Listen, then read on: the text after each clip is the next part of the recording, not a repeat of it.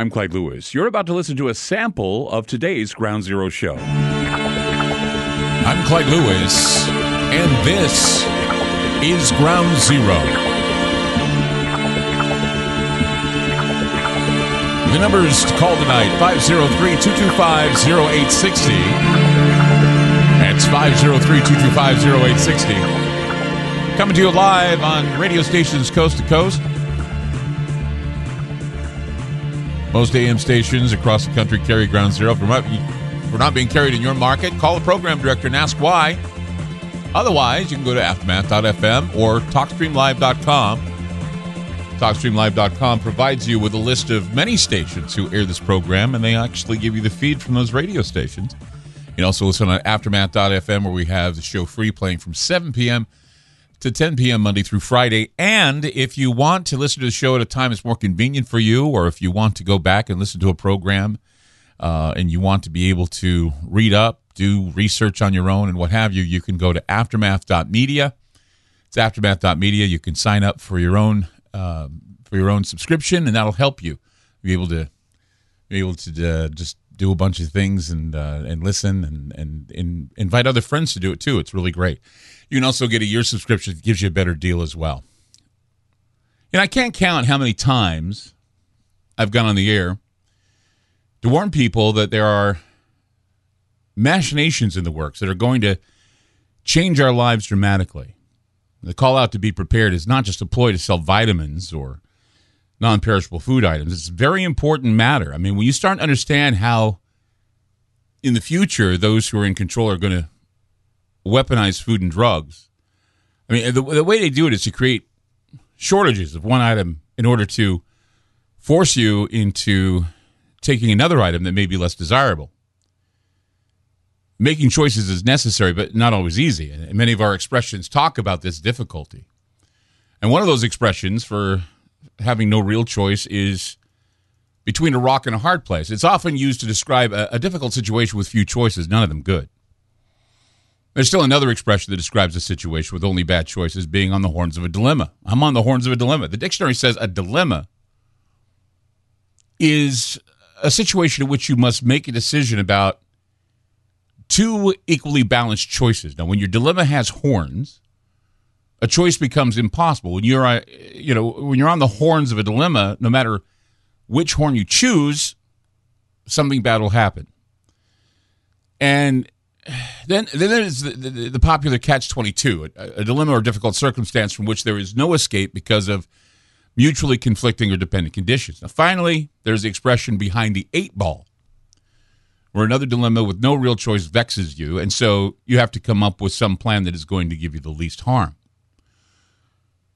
I've always said that liberty and choice is something that God gave us. Agency is something that God gave us, and whenever we're given a choice that's no real choice, then that is evil.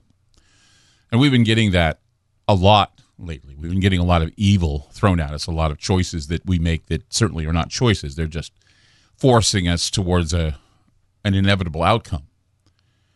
In the future, you're going to have to make uncomfortable choices as people will be forced to, well, they'll be forced into paramorality or apocalyptic morality.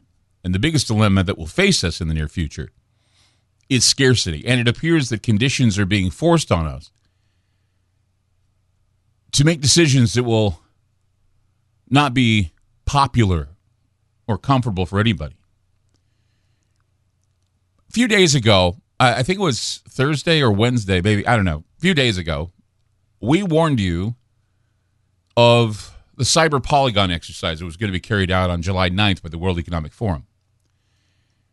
The World Economic Forum is going to stage a cyber attack gain-of-function exercise as it continues to prep for a potential cyber pandemic that founder Klaus Schwab says will be worse than the current global crisis, meaning covid nineteen.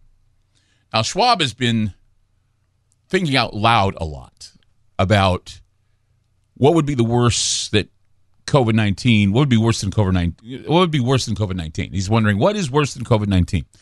And his answer is a supply chain attack created by cyber terrorists. Schwab stated that, quote, a cyber attack with COVID-like characteristics would spread faster and farther than any biological virus, end quote. And now we've already seen how a ransomware attack crippled the Colonial Pipeline, which triggered gas shortages and panic buying across eastern United States. Now, over the weekend, we have another attack, this time something that threatened the meat supply. A cyber attack on J B S U S A, the largest meat producer globally, has forced the shutdown of some of the world's largest slaughterhouses, and there are signs that the closures are spreading. J B S's five biggest beef plants in the United States, which altogether handle about twenty-two thousand five hundred cattle a day, have halted processing following a weekend attack on the company's computer networks. Now, according to J B S posts on Facebook, labor unions and employees have been affected as well. And those outages alone have wiped out nearly a fifth of America's production, meat production. Slaughter operations across Australia were also down, according to a trade group. One of the Canada's largest beef plants has been now idled for a second day. It's unclear exactly how many plants globally have been affected by the attack, as J B S has yet to release details, uh, the small details, the the you know the devil's in the details. And so they, they don't know all the details that are that granular. So the prospect of more extensive shutdowns around the world is already upending agricultural markets and raising concerns about food security as hackers increasingly target critical infrastructure. Now, in the United States, J B S accounts for about a quarter of all U S beef capacity and roughly a fifth of all pork capacity. So livestock futures slumped while pork prices rose. J B S suspended its North American and Australian computer systems after an organized assault on Sunday on some of its servers. The Brazilian meat giant Uh, J B S, the Brazilian area, Brazilian uh, faction said Monday in an emailed statement that without, they didn't comment on operation at its plants. J B S said that the incident is going to delay certain transactions with customers and suppliers. This again indicates a pattern. It's a pattern that I really can't believe no one picked up on or dares to expose. I, I want to remind everyone that before we were scared into compliance over COVID nineteen restrictions, there were policies and ideas being proposed for a Green Deal, which included a cashless society, decreased air travel, decreased use of fossil fuels, population control, mass surveillance, decreased meat production, and, and other stuff. I mean, it's, it's all been on the agenda since long before COVID was close to becoming a thing. And it's all been mooted as, as ways to fight this pandemic or future pandemics. However, now, population control, decreased use of fossil fuels, these things are seemingly being neatly carried out or forced into operation because of the proposed Great Reset. And even the Great Reset, when you when you look at the plans that were in play, the Great Reset predates the pandemic. After all, what is the much talked about Green New Deal but a reset? If, it, if it's not a prototype for the World Economic Forum's Great Reset plan, then I don't know what is. Recently, climate activist Greta Thunberg released a video saying that meat eating is stealing her and her generation's future. She stated that eating meat, dairy, and eggs is bad for our climate. And she goes on to say that livestock production is one of the greatest drivers of climate change. This sixteen-year-old Swedish activist girl explained in an interview that she persuaded her parents to ditch animal products for the good of the planet and her generation's future. So here we are, six months. It's June first. We are six months now into twenty twenty-one. We're almost almost six months into twenty. Oh, we are six months into twenty twenty-one. And as planned, we're we're seeing that if if a climate of scarcity does not happen on its own, it's going to be pushed in that direction. It, it is a conspiracy that writes itself. You know, it's weird because today I remember Janine woke up and she says, it's June first. Liam says, it's June first. Can you believe it? And everybody's like saying that. Can you believe it's June first?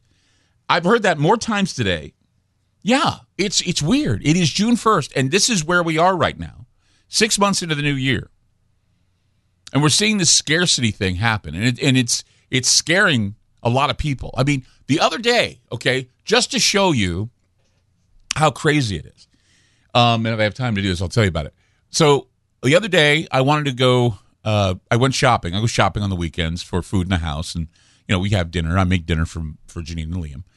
And I went in, and Janine says, hey, you need to buy some distilled water, because I use a distilled water.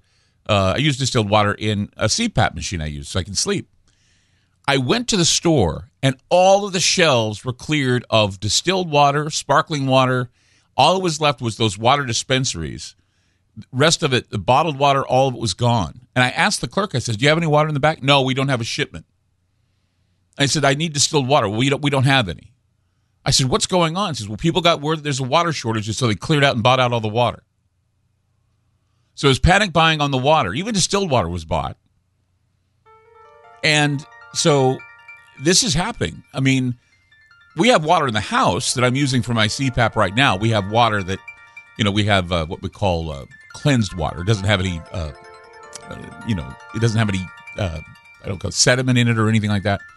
So I can use it for my C PAP. But, you know, they prefer distilled water, distilled water, so we don't have that much distilled water in the house. Anyway, so I had to buy distilled water, and lo and behold, there was no water to be bought. Luckily, we still have it in our house. But still, I uh, I, I don't, I, I can't believe this. It was like, you know, having to buy toilet paper. Now, nobody's buying toilet paper. They're all buying water.